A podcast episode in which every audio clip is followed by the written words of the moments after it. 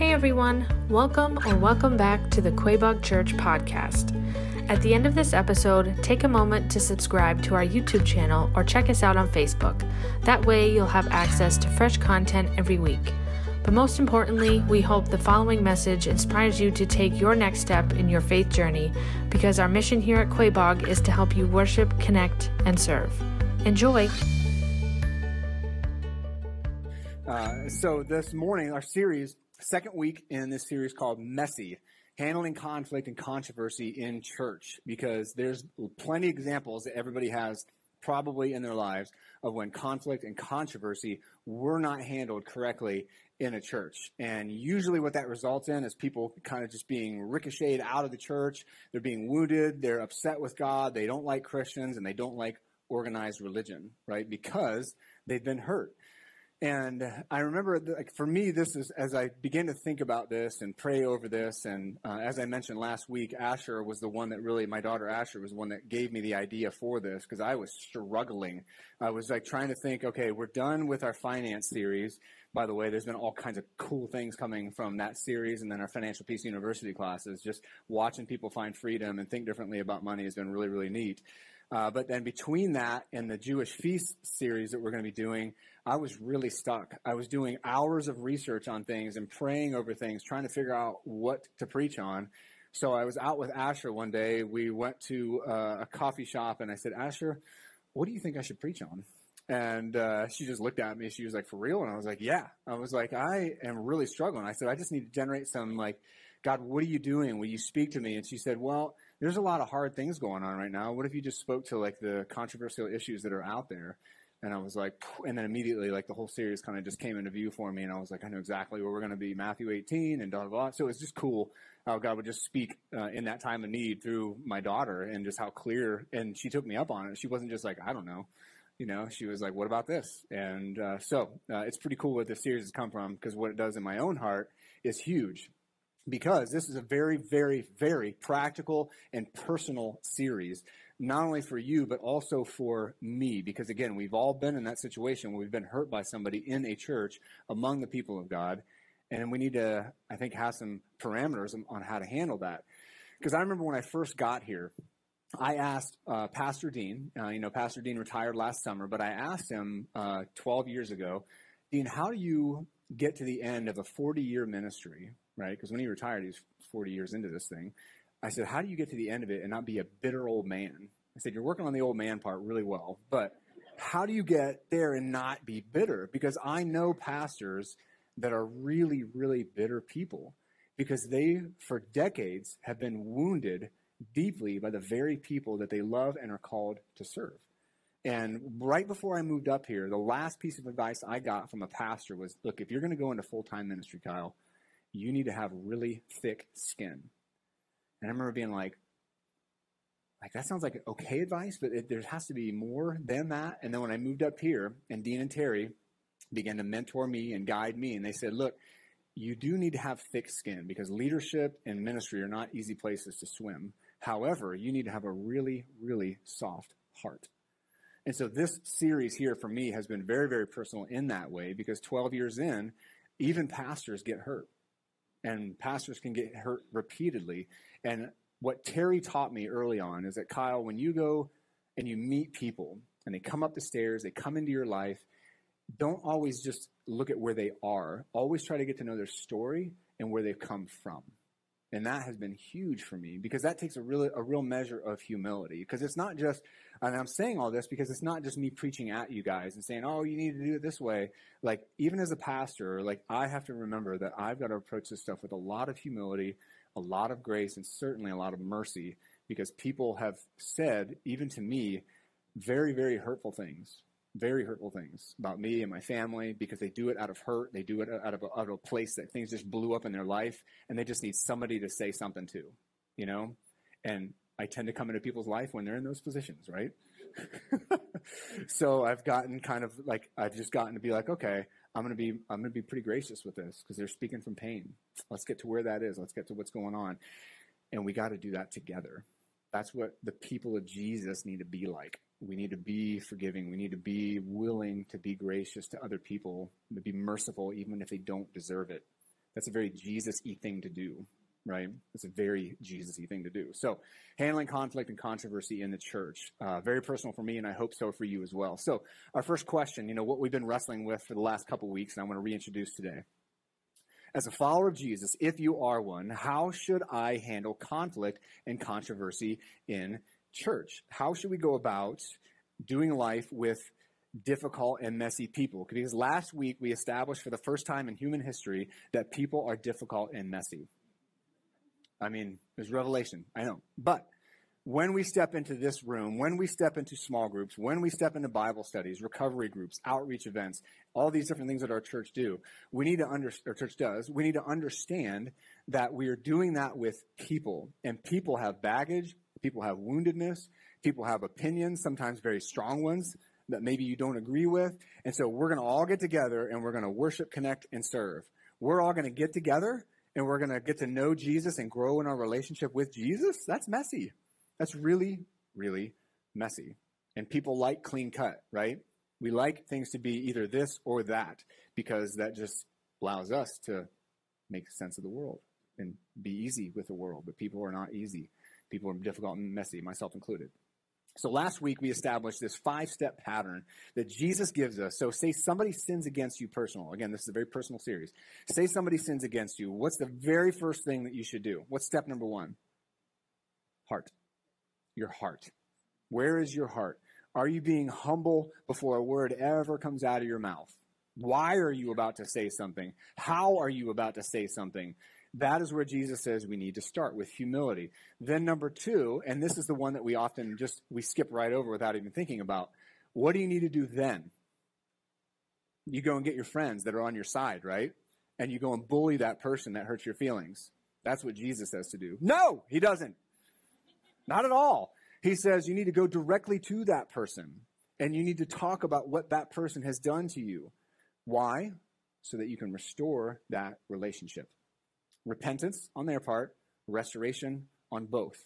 That is the point of going to that person so that it doesn't become this big toxic thing. Now, there are a couple caveats to that though, right? Say you don't know how to go and have that conversation with that person. Are you allowed to go and get some counsel from somebody else to have that conversation. Of course you are. But you're going to go to somebody that's godly and has some discernment and isn't just going to be a gossip. The second thing you probably want to consider is is that person a physical threat to you? Is that person dangerous to you and or your family? Then obviously you're not going to go one to one and get the person get together with that person. That is a situation where you need to move a little bit further down the chain, a little bit quicker, because that person is a threat to you. So there are some things to consider as we do this, and that's why the good counsel helps. Because if that one to one does not work, Jesus says, then and only then is when you go get a couple other people. Now, this is though, this is the step though, when you get your friends to go and beat up on them, right? No. No, you go get some godly people, a couple people that will help you have that conversation that have both parties' interests in mind, that are mature and godly enough to say, we need to restore this relationship. Like that's really what we're trying to get at here is yes, repentance of what was done wrong, but ultimately to restore this relationship.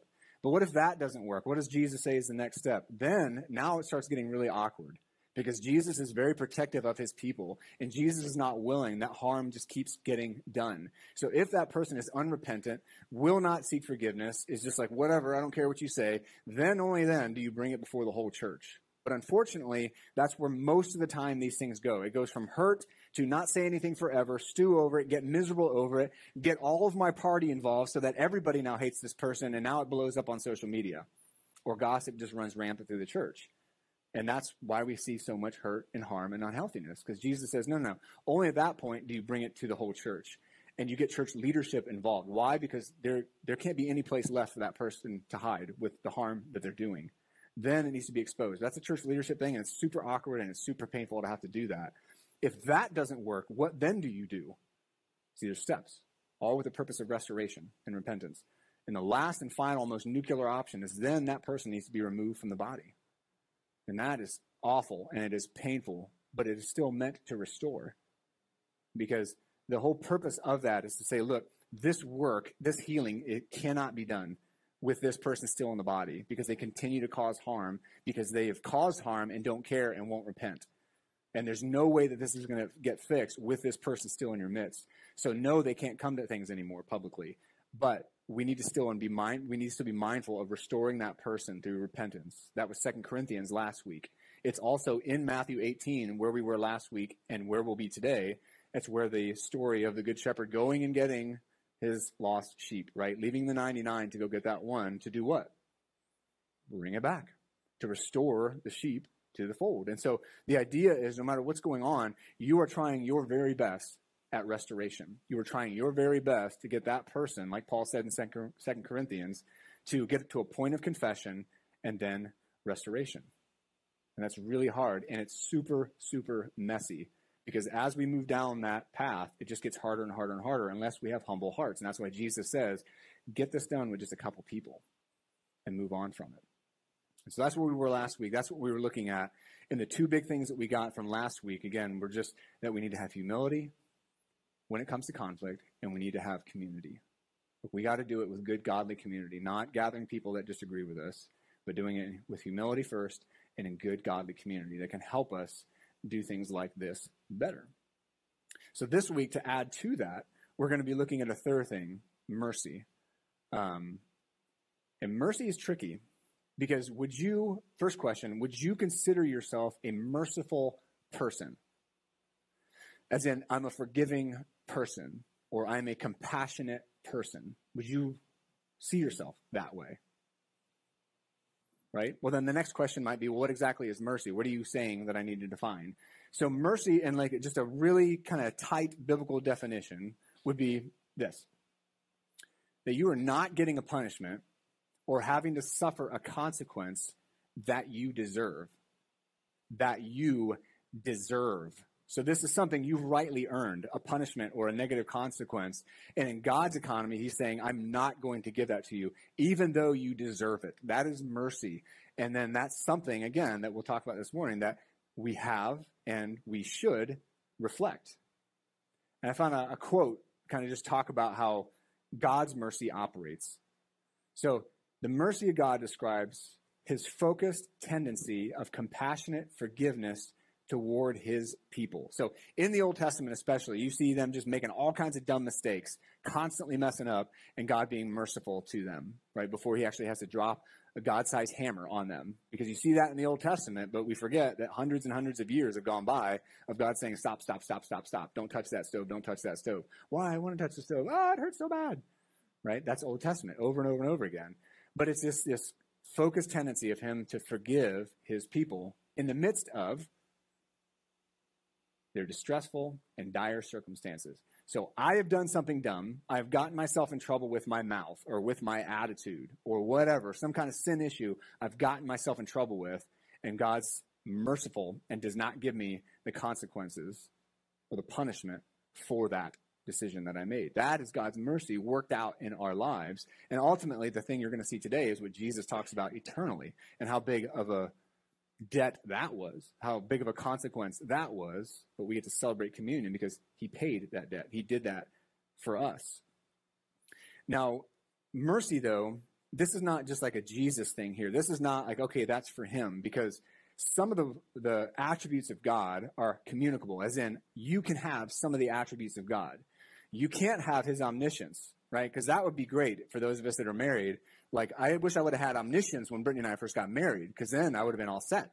But God was like, no, you don't. You just have to figure her out. And it was a whole thing, right? But mercy, I can have. I can absolutely have mercy, and I can share that. But again, we're not in necessarily in a culture that lives that out much. So we have to then contrast who God is with the world that we live in. I mean, this is what we have to do with our faith. It can't just be like up there in the sky, it's got to be lived. And so let's start with a few ideas. First, what is God like? There's a verse out of Exodus 34 that gets repeated constantly in the Old Testament. It gets quoted by all kinds of different authors. And it says, The Lord, the Lord, a merciful and gracious. He is merciful, he is gracious, he is slow to anger, as we're called to be by James, the half brother of Jesus in the New Testament and abounding in steadfast love and faithfulness. So the question then is if this is who God is, do you see yourself as merciful? If you're following Jesus, do you see yourself as gracious? Do you see yourself as slow to anger? Or do you just like, and you've given yourself all kinds of commit, like uh, permission just to commit that sin?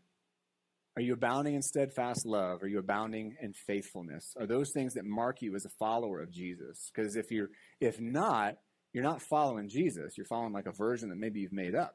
Because your life should reflect the Savior that you say you follow. And so if that's who God is, do we have access to that? Hebrews 4, all the way now in the New Testament, would say we do. Therefore, let us approach the throne of grace with boldness because now we have Jesus as Savior. The wall's been torn down so we can come into the presence of God so that we may receive what? Mercy and find grace to help us in time of need. So not only is this who God is, but we have access to it. So Jesus, Sermon on the Mount, takes these two ideas and he says, Look, if you're going to be my follower, if you're going to be a member of the kingdom of God or the kingdom of heaven, what should your life look like? That's a big deal in Matthew. What should you look like? Our first one is from Matthew 5 7. It's our call to worship this morning. Blessed are the merciful, for they will be shown mercy. And of course, if you don't show mercy, what's going to happen? Yikes. Yikes. God is not going to show you mercy. So that's what we're going to get into today. That's really the crux of the matter for Jesus today. A little bit later in the Sermon on the Mount in chapter 5. Love your enemies and pray for those who persecute you. So, even among the people of God, because here's what I've seen Christians do to other Christians, even in this church. They are wronged. They don't say anything. It festers. They get angrier and angrier and angrier. Then they make an enemy out of that person so if you want to take the leap and make an enemy out of another Christian, what should you do first with them? You should love them, and then you should start praying for them. So if you feel your heart getting that toxic about somebody, your first response, because what Jesus says, is I need to pray for that person. And I need to love them because then God's going to probably start changing your heart as well. And it goes back to the humility piece from last week. So this is like, these are the steps that we need to think about when it comes to conflict and controversy in church. Not that anything is going on right now at Quaboag Church that I have to preach this for, but because this is great stuff to know, because this is getting to know Jesus and growing in our relationship with Him, right?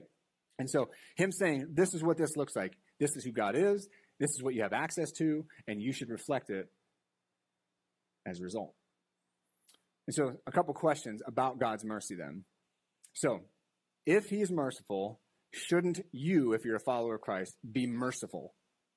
Shouldn't you be able to say, I am a merciful person because Jesus is merciful and he was merciful with me? And then, second one, if we have access to this mercy, if we can find mercy with God, Hebrews 4, shouldn't others find it in us? Shouldn't that just be expected of us that people can find mercy, that we're not just going to be all about making people pay every time? And I'm not talking about a lack of justice in Matthew 18, he's already gone through the steps of accountability. How do you do accountability with somebody that's sinned against you? There are steps of accountability. There is justice. But the whole time, how do we get through that in a Christ like way? Well, we've got to be merciful as we do accountability. As we do these harder things, we need to be like Jesus. We're not just looking for retribution all the time. We're not just looking to punish people because most of us, I think, have a, an incorrect view of forgiveness a lot of the times people will say, I can't forgive them because that's just like saying what they did is okay. And that's not what forgiveness is. Forgiveness is just giving up my right to punish them. It's changing my heart. It has nothing to do with them or what they did being right or wrong. It's just me saying, I'm not going to live my life seeking to punish them any longer. I'm going to release that because it's tearing me up and it's making me bitter and it's making me different in all my other relationships because God says, I was merciful with you, so you need to do that with other people. But the hard thing is, though, with all these things, with this kind of this line of thinking, is that we don't live in a merciful society, do we? We, do, we live in a society that's really narcissistic. Like we are all about us in our society. We live in a society full of entitlement. We live in a society full of victimhood. Like we're all victims. Everybody, it's all about, you know, everybody's attacking me and, you know, this, that, and the other. And we live in a society that, that is full of cancel culture. You do, oh, oh, you did something wrong 50 years ago? You're dead forever. right? And that's just like there's like no ifs, ands, or buts. And we're getting worse and worse and worse as we kind of get in these echo chambers with our news and our social media feeds and like all this kind of stuff. We just sink further and further into whatever little hole we want. And that is the culture that we live in. Mercy is almost impossible in that kind of environment because I can't show you mercy if everything is about me, can I? I cannot show anybody mercy if everything is about me. I can't let you off the hook because I need to make sure that people know you what you did is wrong, and I need you to pay for that because you've wounded me because I am a victim. And that's if you're not careful, that's the soup that we swim in. And so this is very, very countercultural. That's why I said this is very, very applicable because it's something that we live in, and we need to understand how different Jesus is telling us to live. And it's no different everything was the same 2,000 years ago. People are like, oh my gosh, it's gotten so bad today. It's not, it's not like it used to be. Yes, it is. It's exactly how it used to be. Exactly how it used to be. This is 2,000 year old stuff we're talking about. People were just the same back then. They were selfish. They were insecure. They had their own baggage. They had abuse and woundedness and mental health. And they had people doing wrong and stupid and dumb things. And there was injustice. And Jesus Christ experienced it all as a reminder. Right? So Jesus Christ gets it because people are the same. So don't get sucked into that old nostalgic, like, oh, I remember back when it, it was like Barney Fife and his friends running around my neighborhood. Barney Fife never ran around your neighborhood. It's not been like that. It's uh, people have always been bad. We're just more aware of it nowadays. And we're worse probably in some of the ways, yes, because we're more focused on it now. But people have been people for 2,000 years. But Jesus calls us to something different radically different and it'll affect your family. It's going to affect your, your relationship with your spouse, your boyfriend, your girlfriend, your kids, right? Other believers, other people in your life, even that aren't believers. So, our questions again.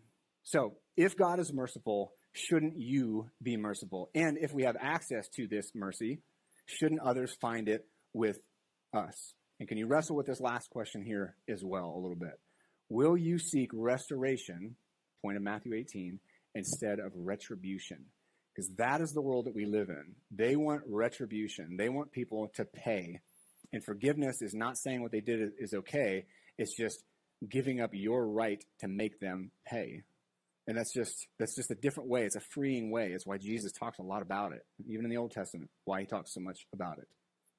So, hopefully now that we got a picture of God's mercy and then what he expects of us. Now let's jump in with that understanding and that context to Matthew chapter 18. We're gonna we did the first half last week of Jesus giving those, those steps of accountability when somebody sinned against you. And now, what Peter's going to do here in verse 21 is he's going to ask Jesus a follow up question to that. If somebody has sinned against you, this is what you do. So, naturally, the question for Peter is all right, well, well, how many times should I forgive them then? You've given us these steps, but how many times should I do that? So, here's Peter in verse 21. So he approached Jesus and he asked, Lord, how many times must I forgive my brother or sister? Right? People of God. That's who, kingdom of heaven people. Who sins against me? As many as seven times?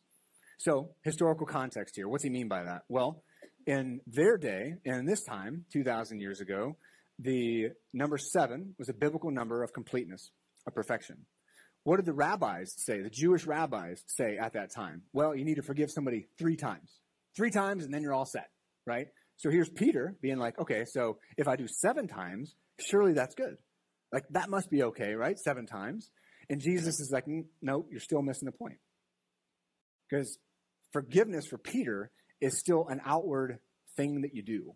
It's a check in the box. So if I do seven times, then I'm good, right? Oh, you've wounded me once. You got six left. I'll give you six more chances. Ah, now you're down to five, right? And Jesus is like, no, no, no. Again, as with Jesus, with many things, it's about your heart first, Peter. And Peter still doesn't quite understand that, is like as honest as he's being.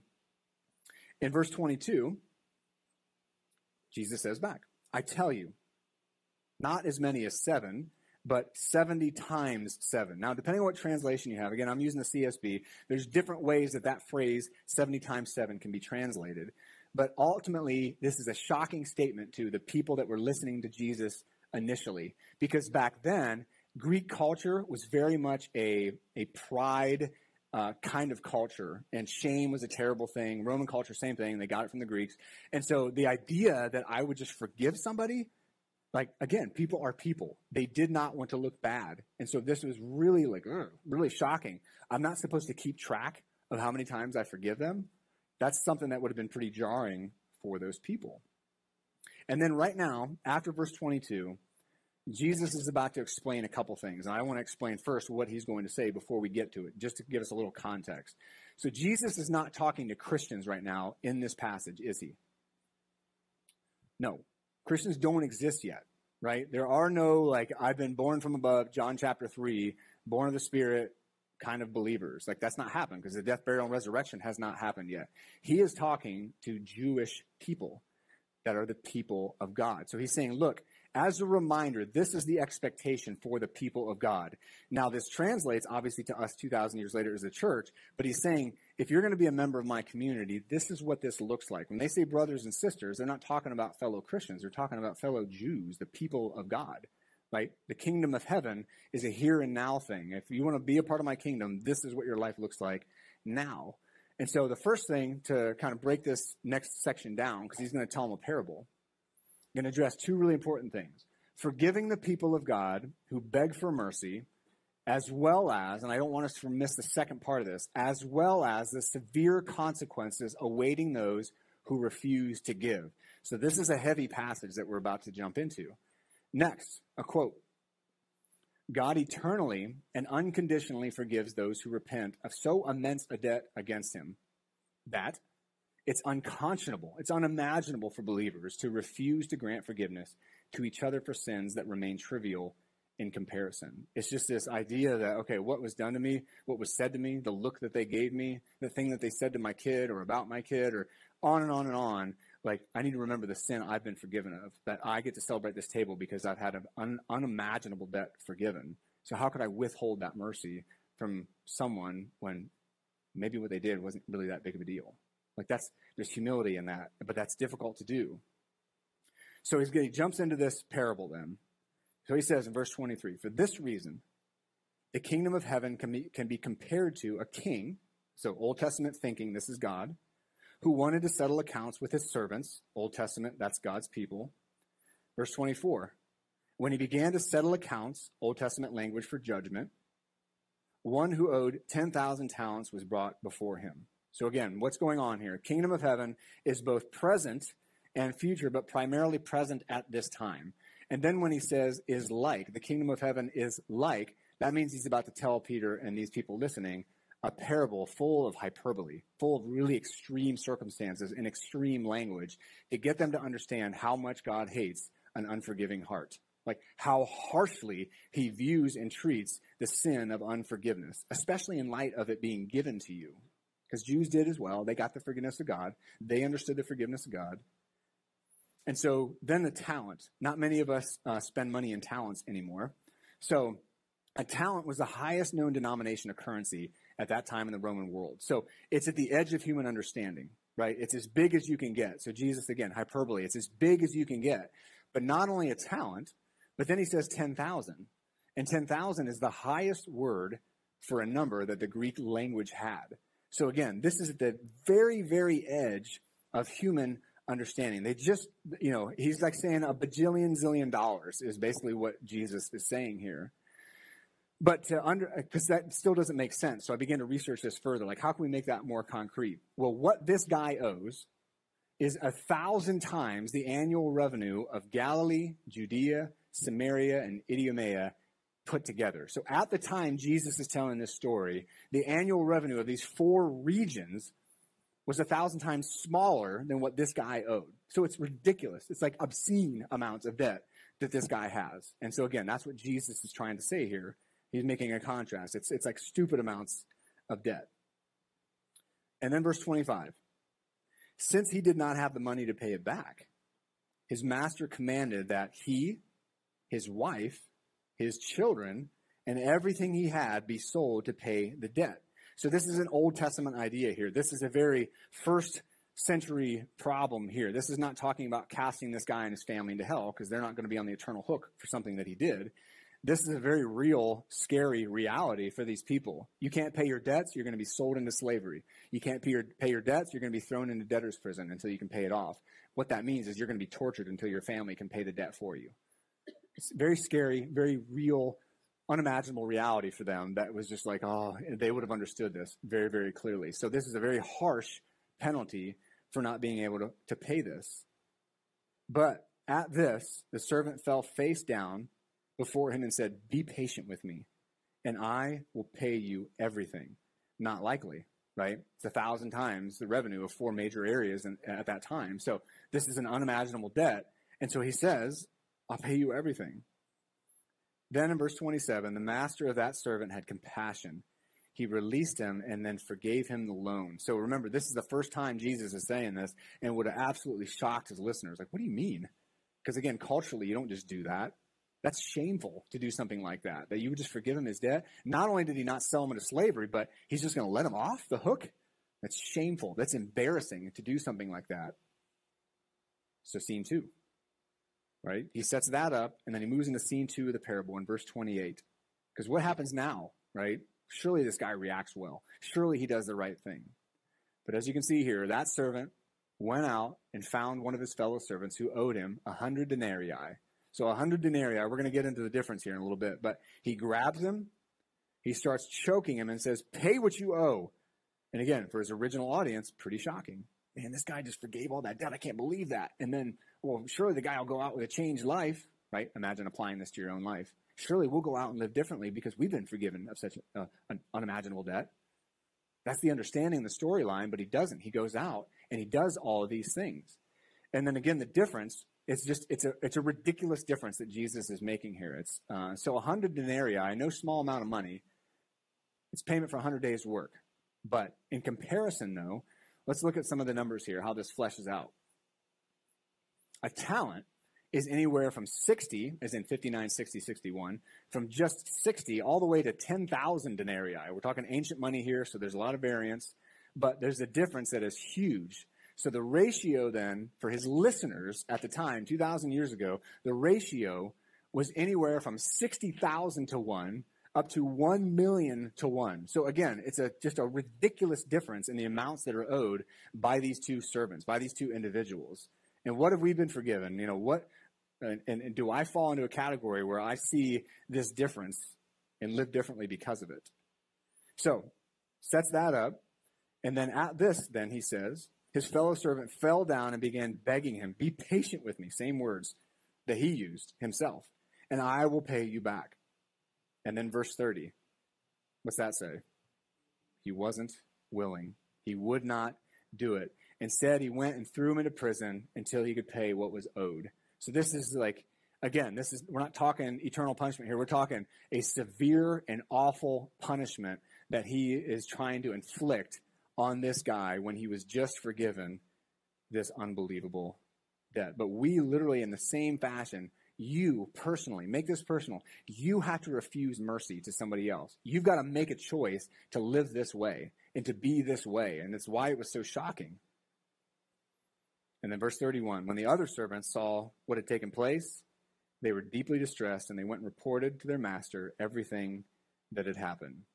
And now we move into scene three of this. You've got these characters introduced, the things that they're doing. What's the result of this being this guy being like this? Then, after he had summoned him, his master said to him, You wicked servant, I forgave you all that debt because you begged me. I had mercy on you, in other words. And then the point of the whole entire parable is verse 33. Shouldn't you have also had mercy on your fellow servant as I had mercy on you? Shouldn't you have done that? Shouldn't you have reflected that same level of mercy? And because he was angry, verse 34, his master handed him over to the jailers to be tortured until he could pay everything that was owed. So essentially, what is Jesus trying to say in this parable? He's saying that forgiven people should act like what? forgiven people. If you want to be a member of the community of God, and again, he's still talking to Jews at this point. He's saying you need to reflect the forgiveness of God. You need to act as if this is who you are. This needs to be your understanding because this here is an incredibly harsh consequence. It's a discipline on one of these disobedient servants for acting like this. And it is extreme. It's an extreme discipline. And we see this in the New Testament. And here's what I'm trying to get at this morning. Here's what Jesus is getting at. This servant, this is this has nothing to do. This is a here and now. He's not talking about eternity because you know until you can pay out. Because obviously there's a way out, even as possible as it may seem. There's a way out of this this prison, which there's no way out of hell. No matter what you do, there's no way out of hell. So what he's saying is that in this life, if you're a Christian, this is important. Do not think that you have a free pass to your sin. Do not think that because God is very, very serious about the way that we live. It's why in Matthew 18 he laid out the process for accountability when somebody sins. And in Hebrews 12, he says this specifically. The author of Hebrews, unknown author, verses 5 and 6, he says, My son, do not regard lightly the discipline of the Lord, nor be weary when reproved by him. And then verse 6 For the Lord disciplines the ones he loves and chastises every son whom he receives. So, in this story in Matthew 18, you're looking at an extremely harsh but deserved consequence of being merciless. This is how Jesus, this is how God views somebody that's received this mercy and then refuses to give it to other people. And it's like, I don't want to receive this kind of discipline in this life. If you're like a genuine follower of Jesus and you're trying to make your life look like Jesus, this should be a terrifying thing that God, because of your sin, is going to discipline you. And then to Matthew 18, parable purpose, that it's going to be that harsh, that God is going to let you suffer the consequences, and that just like we read in Matthew 5 7, okay, you don't want to show mercy, then I'm not going to give you mercy anymore. God, I need your help. I need your help. No, I'm done giving you my mercy. You're refusing it to other people. So in this life, we're going to have those kind of consequences potentially because of the choices that we make. And just in case there was anybody in the back that was not listening or not clear, in verse 35, Jesus says, So also my heavenly Father will do to you unless every one of you forgives his brother or sister from the heart. This needs to be a genuine thing. And again, as with Jesus, everything always comes back to the heart. So, what is Jesus really trying to get at? Again, it's important to remember who he's talking to. He's talking to Jews at the time. He's talking kingdom of heaven, which is this is what your life needs to look like right now. You have to do this. If you are going to be a member of the community of heaven, this is what your life looks like. And he's also saying and reminding his listeners in really scary terms here that if you refuse this stuff, there could be very, very harsh consequences. Because what does that look like, practically speaking? Because now it's like, okay, well, what kind of consequences? What does that look like? Well, let's just pick a few verses from the New Testament just to see the different consequences for our, as believers, our unrepentant sin. So look at from 1 Peter. Uh, and sorry, guys, if you didn't know this verse is in the Bible, it very much is. In the same way, you husbands must give honor to your wives. Treat your wife with understanding as you live together. And that sounds nice, right? She may be weaker than you physically, but she is your equal partner in God's gift of new life. Treat her as you should so that what? Your prayers will not be hindered. Guys, if you are disrespecting your wife and not treating her as Christ would because he loved the church, Ephesians 5, and he gave himself for her, if you're not treating your wife and you're sinning in your marriage, your prayers are going to be hindered. Now, this is not the only one of these kind of sins. It's not like wives are like, oh, whew, God, that doesn't apply to me. You know, that's not what we're talking about here. He's talking about marriage. He's addressing men specifically, but our sin can get in our in the way of our relationship with God. Not only that, so that's one fallout of our sin in this life as a believer. Second fallout could be, as we addressed last week, the fallout is with your local church. You destroy relationships with other followers of Christ, right? Because, of course, this is now the application of the ideas he's talking about today. So, last week, 1 Corinthians 5, kick that guy out of your church. What does he actually say? Hand that one over to Satan for the destruction of the flesh, so that his spirit may be saved on the day of the Lord. So this person here has gone through the five steps of discipline, church discipline of Jesus. So Paul says you need to kick that person out for the destruction of the flesh. There's a lot of debate. Does that mean he's going to die? Does that mean like because of his like experience being kicked out and the shock of that, and then just like that that fleshly nature, his sin nature will be cut away, as in he'll learn his lesson.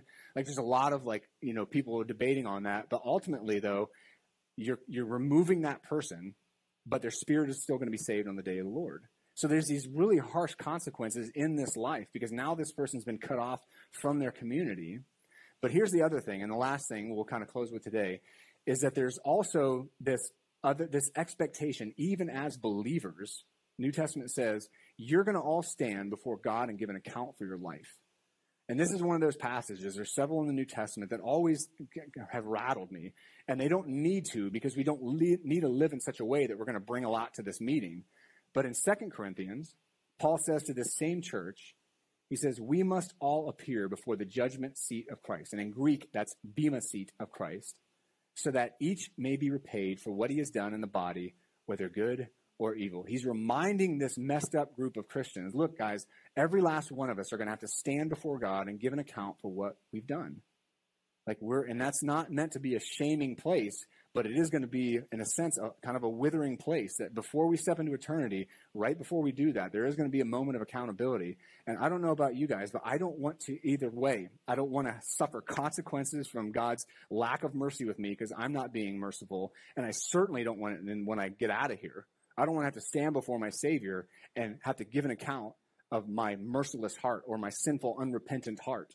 So there are absolutely consequences, and there's just too many Christians that live their lives as if they're like willy nilly, they're free to do whatever sin they want to because God loves me and God forgives me, and God wants the best for me, and God is just like a vending machine for me.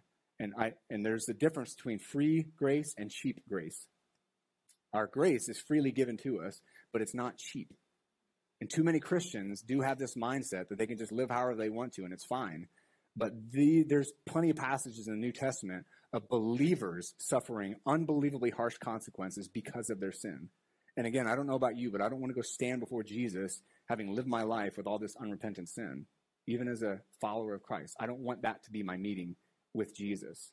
And so, again, this parable is about the harshness of that reality of saying, no, no, no, there will be consequences for this kind of stuff. So, what's that mean for you? Who do you need to forgive like today? Again, it's not saying what they did is right, not that at all. But what does your heart need to let go of? Who do you need to show mercy on? It's not about a lack of justice at all, because again, Matthew 18 lays out the process for accountability. But who do you need in your heart to start forgiving? Who maybe do you need? Somebody's asked for your forgiveness and you've refused to give it to them. Or you've not even told them. You've not even taken step one to let them know that they hurt you. Like, what do you need to do to make this personal today? Because this is the freedom Christ calls us to live in. It's the health he calls us to live in. Because these questions, again, are good questions for us to just let rattle around our soul. First one is if, if God is merciful, shouldn't you be merciful? Shouldn't I be merciful? And if I can find mercy with God, shouldn't others also find that in me? Next. If not, this is a scary reminder of this parable. There will be consequences both in this life and in the next. And then what does Jesus say? Matthew 5 7. Blessed are the merciful, for they will be shown mercy. I don't want to cut God's mercy off of my life now because I'm not willing to give it to other people. I don't want to be the guy in this story that like completely misunderstands the mercy of God and then God has to discipline me, maybe even harshly because of it. No, he wants us to live in freedom with each other. He wants us to live in freedom in a relationship with him. But who do we need to forgive? Who do I need to show mercy to? Because how we handle conflict and controversy among the people of God is wildly important. Because the three things that we do hopefully that you've seen over the last couple weeks. We need to do it with humility first. We need to do it with godly community. And ultimately, we need to have mercy as we approach these things. We can't always be looking for retribution, even though that's the culture that we live in. We've got to be looking for restoration. And that, again, that this ties into our theme for the year. 2023, our theme for this year has been gospel in real life. How does the scripture that we read apply to, change, and ultimately bless your life? This kind of stuff will bless your life because it'll set you free. You'll stop being so hung up on stuff. So let me close in prayer. Lord, I, I pray, Jesus, that you would help all of us, myself included, to be uh, in a place where we recognize that mercy is so important that you call us to freedom. You don't call us into in a position where we're being disciplined harshly by you. You call us to do these things ahead of time because our heart needs it, our soul needs it, Lord. Our relationships with others need it, Lord. Your church, which is called to transform the world, needs it. And it's been getting beat up for long enough of people just being wounded and people being hypocritical and people just gossiping and hurting intentionally one another, Lord. Help this church, help us, help those that are watching be different in the way that we approach mercy and forgiveness, Jesus. Help us to do it as you have done it with us. Please, Lord, would you help us reflect that to be followers of Christ that like really reflect our Savior and his mercy and his forgiveness. And I pray that in your name, Jesus. Amen. God bless. Once again, thanks for listening. If you enjoyed today's message, we'd love for you to subscribe to the podcast so you get notified of new content every week. Remember, we want to help you worship, connect, and serve. So if you live in the central Massachusetts area, we would love for you to engage with us on Sundays. For more information, service times, and details about our children's and youth ministries, visit us at quaboagchurch.org. Have a blessed week.